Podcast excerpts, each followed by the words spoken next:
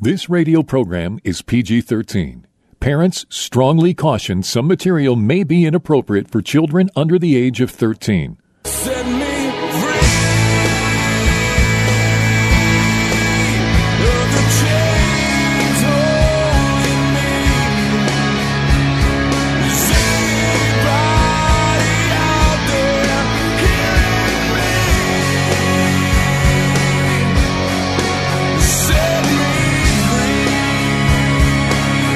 Jesus' mission was to comfort those who mourn, bind up the brokenhearted, proclaim liberty to captives, and open prison doors for those who are bound. For those who want more than status quo Christianity has to offer, Blazing Grace Radio begins now. And here is your host, Mike Genung. Hey, Mike Genung here, and welcome back to Blazing Grace Radio. Good to have you along. Love hearing your comments and uh, appreciate the things you say about this show. And every once in a while, I get asked, "What is Blazing Grace about?" Um, and so, what what that's about is it's about grace and truth. Blazing is a way of saying we want all of God's truth, and we want all of God's grace. And grace is an amazing, wonderful, life changing gift through all everything God gave us at the cross and so much more. And we have the Holy Spirit and our sins are forgiven. And then sometimes God's truth can be razor sharp and to the point of pain and conviction. But that pain and conviction, the good thing is that when God brings out his truth, he does so to restore, to heal, and there's always a purpose behind it. So, truth without grace creates arrogant Pharisees. Grace without truth can create lukewarm marshmallows. So, we need both. We need to be equipped to be fighters, and we need the grace and the love of God. So, I just came out with a new book uh, a month ago. It's called The Way of the Rogue Christian Living a Life That Counts for Eternity. And just for being a listener on this show, if you want a free copy, uh, go ahead and email us. The contact information is at the end of this broadcast. So, again, free copy, no strings attached, not asking you for money. Um, just send an email, email at blazinggrace.org. so, my, uh, my wife went to church with a friend of hers last weekend to watch her friend's baptism and and it's one of the bigger churches in town. And when she came back, she said it's it was the typical American church with a really loud rock band, and she just said something to the effect, of, "Wow, I just wish there would be reverence, a sense of reverence in the church." And as I've been thinking, you know, I, I've shared a little bit in the past how we've been looking for a, a church here in Arizona for a while, and I, I started reflecting on what is what is missing. What are we seeing? What is it? The holes that we're missing. This is not to judge or condemn. It's just what we see, and so I'll start with what my wife said. A sense of reverence is missing, and reverence and awe are supposed to be a part of worship. It's supposed to be at every, part of everything in the church as soon as we walk in the door. So I'm just going to read you a couple verses to give you a feel from God's perspective what worship looks like. And the book of Psalms is basically a hymn book. And towards the end there, it talks a lot about make a joyful noise to the Lord with even lists instru- instruments. I think it's in Psalm 149 or 150. And so, of course, music is a great gift from God. I love it. But if you go through Scripture from start to finish, you will see a lot more of what I'm about to read you right now the worship, what it looks like.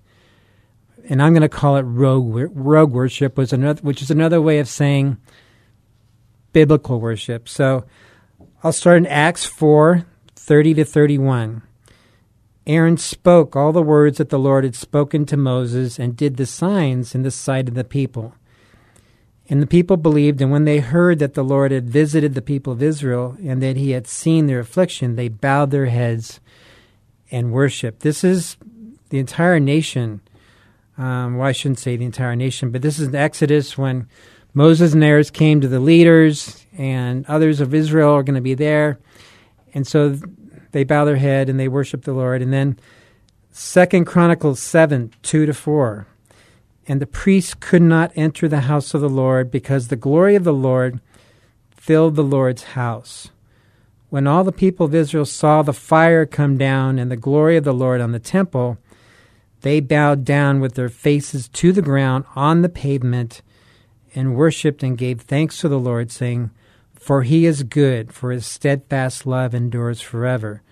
So, in this context, the nation of Israel did come together to dedicate the temple.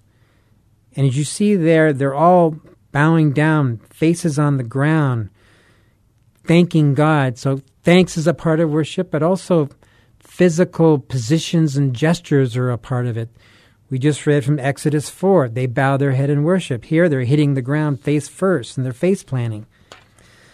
Matthew 2 11, and going into the house, this is at the time of Jesus' birth, they saw the child with Mary, his mother, and they fell down and worshipped him.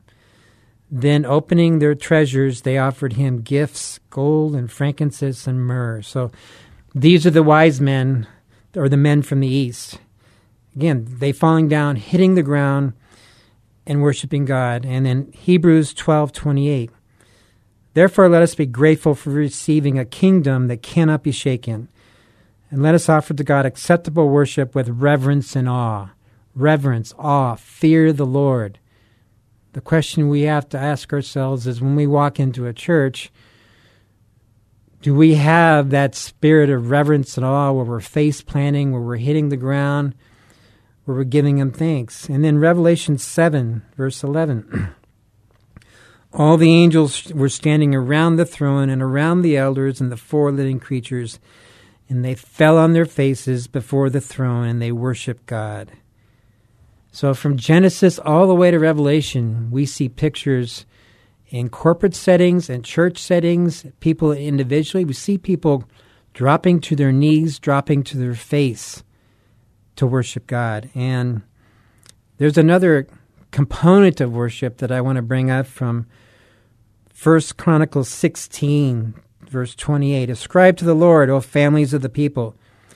Ascribe to the Lord glory and strength. Ascribe to the Lord the glory due his name. Bring an offering and come before him. Worship the Lord in the splendor of holiness. Holiness is meant to be a part of worship. We're not talking about pretty garments here. We're talking about holiness in the heart. And I think this is where it gets dicey, dicey in our modern American churches, where once you start requiring and demanding holiness from your people, in a church where two thirds of the men are viewing porn, and there's so much chaos right now, and there's a lot of there's a lot of people struggling with lukewarm and apathy and a lot of other different things. There's a lot of people struggling with fear and different other types of sins. Can we really say we're worshiping Sunday morning in a spirit of holiness? Every once in a while, you know, we'll, we'll be at a church and they'll have communion, and usually they say something like, along the lines of, you need to prepare your heart for communion now. But I think we need to start preparing our hearts for worship because holiness is a requirement from it, as I just read. Worship the Lord in the splendor of holiness, tremble before him, all the earth. So these things I see are missing from our worship. You cannot tell me that a rock concert has reverence and awe in it where you're getting overwhelmed with the sound and it's stimulating your flesh and your nervous system. Worship, as it's shown in Scripture, is hitting our knees, thanking God, taking a look at ourselves, a spirit of holiness, and which means we have to talk about the issues that are keeping us from holiness, sin, and, and other things. So, another thing I see that is missing every once in a while, I'll see somebody say, uh, Jesus is coming soon. And he is coming. We don't know when, but he is coming. But there's a part of that piece that is a key piece, actually, that is missing from Jesus is coming soon. I'm going to read from Mark chapter 13, beginning in verse 20. And if the Lord had not cut short the days, and this is talking about the end times and the tribulation, no human being would be saved. But for the sake of the elect whom he chose, he shortened the days. So there will be believers on earth at the time of the tribulation. And if anyone says to you, Look, here is the Christ, look, here he is, do not believe it. For false Christs and false prophets will arise and perform signs and wonders to lead astray, if possible, the elect. But be on guard, I have told you all things beforehand. But in those days after that tribulation, the sun will be darkened the moon will not give its light, and the stars will be falling from heaven, and the powers in the heavens will be shaken. And then they will see the Son of Man coming in clouds with great power and glory. And then, he says it twice, he will send out the angels and gather his elect from the four winds, from the ends of the earth to the ends of heaven. So I bring this up because Jesus is coming, but before he comes, there's going to be a lot of suffering. And we have to prepare. It is our role, our mission, should be a part of our mission in the church is to prepare and challenge and equip our people. Are you ready to suffer? When you read, considered all joy when you encounter various trials in James 1, knowing that the testing of your faith produces endurance, are you able to do that? For I reckon that the sufferings of this present time are not worthy to be considered compared to the glory that should be revealed in us. So, and I, I have not heard this in the last more than year. We've been going to churches. I have not heard this. I've heard Jesus is coming plenty of times, but I've never heard, Are you ready to suffer? Do you understand that there's going to be a high cost in these days? And every once in a while, I heard somebody say, I, I, When are we going to get back to normal? Well, this is normal right now. Our new normal is evil has taken significant amount of ground and things are going to be getting worse. So we need to equip you to be a spiritual warrior and a fighter, and you have to go deeper in your relationship with the Lord. You cannot carry the sins you did before. So we have to equip and challenge our people and prepare them for the days we're in right now. They have to have a deeper prayer life.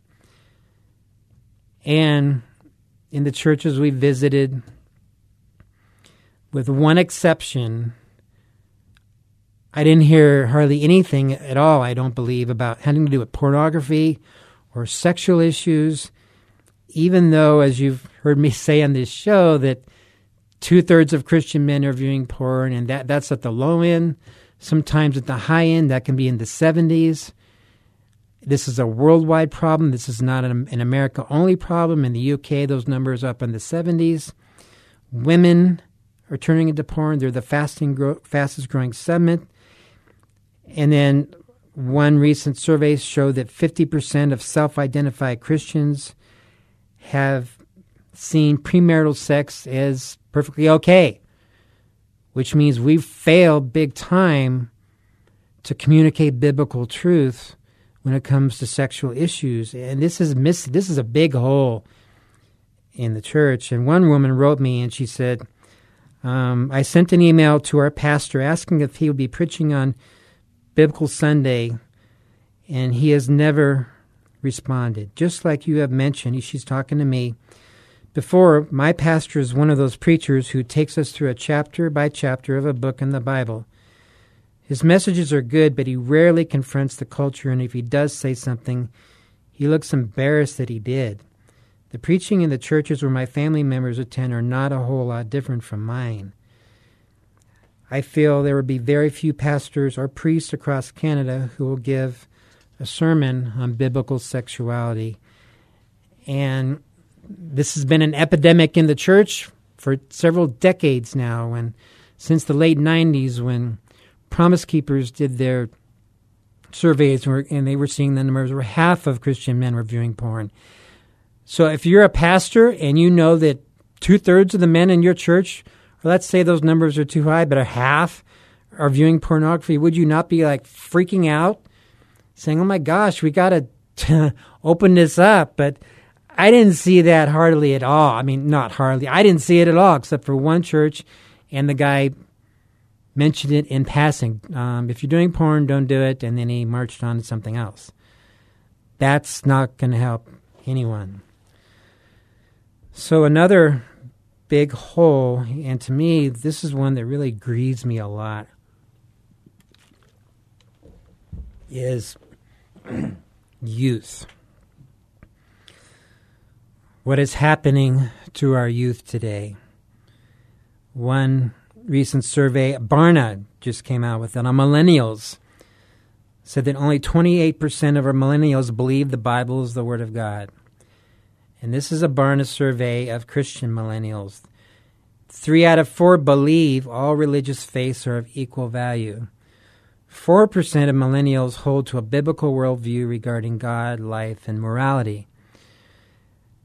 And when I read that, I just want to throw up because we are either losing or have lost our youth, and then um, they're being youth is being attacked big time right now. And did you know that suicide is the second now the second leading cause of death for ages ten to twenty four?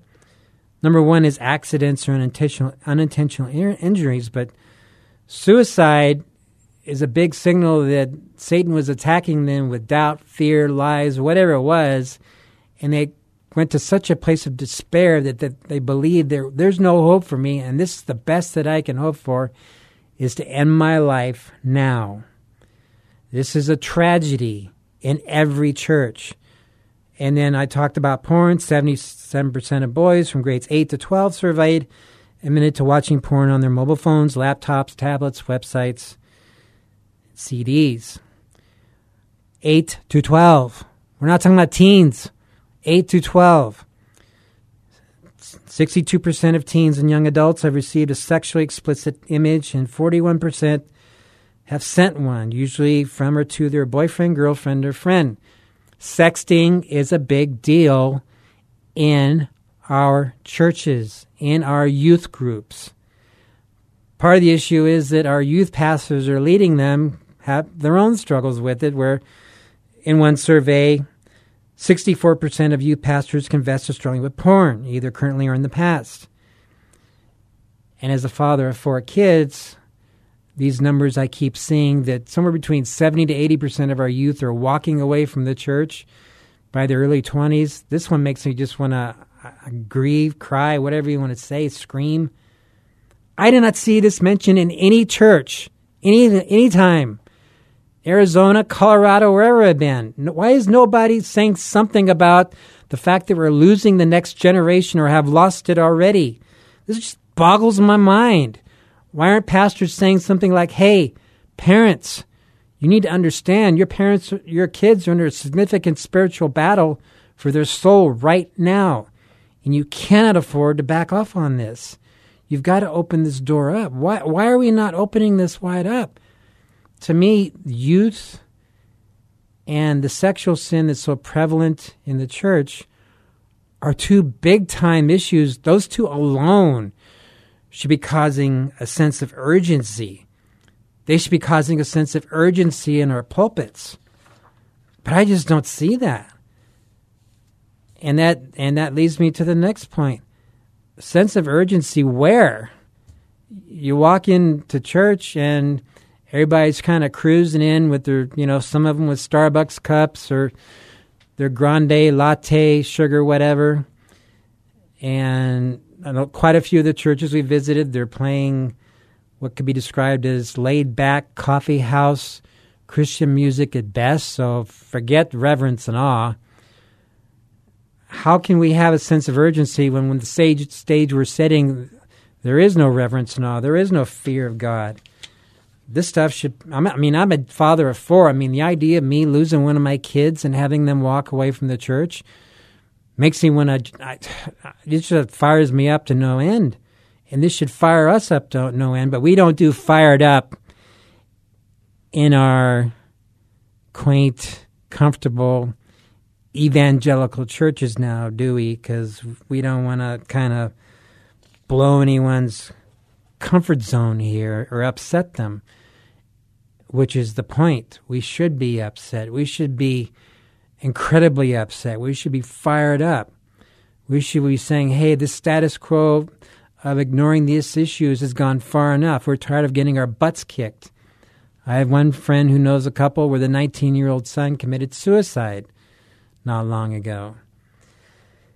And Satan is not playing games, he is out to destroy every life. And another thing I noticed from the churches we've been visiting is um, a lot of them you don't you see a lot of more gray hair than you do young hair. And you know i kept seeing these numbers about high numbers 70, 70 to 80 percent leaving the church. And and then i was starting to realize ooh this is not good. Because you lose your youth. You've lost the next generation you've lost your country and when you read millennials those are age 26 to 41 those are the people right now who are coming into positions to run the country, run the governments. And when they're saying that a quarter of them believe the Bible is the Word of God and three out of four believe all religious faiths are equal value, this, should this should be a lot of um, self reflection, a lot of holding up mirrors, a lot of saying, where have we gone wrong? There should be a lot of talking openly and urgently from the pulpit saying, hey, this is not a good situation. We gotta we gotta do something here. So what does do something mean? I mean anybody any fool can get up there and say there's a problem and I think it has to begin with what we talked about realizing we're becoming we're coming before a holy God when we coming into church. This is not um, coffee house time. This is hit your knees time and cry out to the Lord for mercy. And the um, the big thing that I saw missing from a lot of all of them is prayer. Nobody's getting on their knees and spending significant time in prayer. But you can't justify that in scripture. If you read that, you know, Jesus affirmed, My house should be a house of prayer for all generations. He didn't say a house of teaching. He didn't say a house of the worship band. He said a house of prayer. Acts 1.14. They founded the church on seven straight days of prayer. We don't do that, or at least it's not not in most churches don't. I should say there there are some that do, but I I haven't found one yet. I'm going to give you a quote from Charles Spurgeon. I'm sure a lot of you know him. He's been called the Prince of Preachers. Uh, he pastored in England, and he had the probably at the time the biggest church in England, and some even say maybe the biggest church in the world. But he put a huge emphasis on prayer, and they had prayer meetings going all week long, and some were attended by hundreds. So he writes If a church is to be what it ought to be for the purpose of God, we must train it in the holy art of prayer. Churches without prayer meetings are grievously common. It shocks me this was written in the 1800s. Even if there were only one such church, it would be one to weep over. In many churches, the prayer meeting is only the skeleton of a gathering. A few people show up. The form is kept up, but the people do not come. There is no interest, no power, no connection in the meeting. Oh, my peep brothers, let it not be so with you. Do train the people to continually meet together for prayer. And I'm adding all during the week prayer meetings seven days a week. Rouse them to incessant supplication. There is a holy art in it. Study to show yourselves approved by the prayerfulness of your people. If you pray yourself, you will want them to pray with you. Instead of putting united prayer last, put it first. Everything will hinge upon the power of prayer in the church. Believe me, if a church does not pray, it is dead and we have no power because we have no prayer. So, my challenge is put your people on their knees worshiping God. Put your people on their knees in prayer. Let's look at what the Bible says that we teach and preach every Sunday. Let's do what it says. Let's open the eyes to the fact that we're losing our youth or have lost our youth and sexual sin is prevalent and we're not equipping people with spiritual warfare and to be fighters. So, my friends, I hope, I hope you'll take this to heart. We all have a part to play. And next week, I have Greg Reed coming back. I'll be talking about youth and some other issues, including spiritual warfare. So, again, if you want a free copy of The Way of the Rogue, send us an email after this show and we'll send you one. Thanks for joining us. Do you wanna be free? Blazing Grace is a non-profit international ministry for the sexually broken and the spouse. Please visit us at blazinggrace.org for information on Mike Genung's books, groups, counseling, or to have Mike speak at your organization. You can email us at email at blazinggrace.org or call our office in Chandler, Arizona at 719-888-5144. Again, visit us at blazinggrace.org. Email us at email at blazinggrace.org or call the office at 719 888 5144.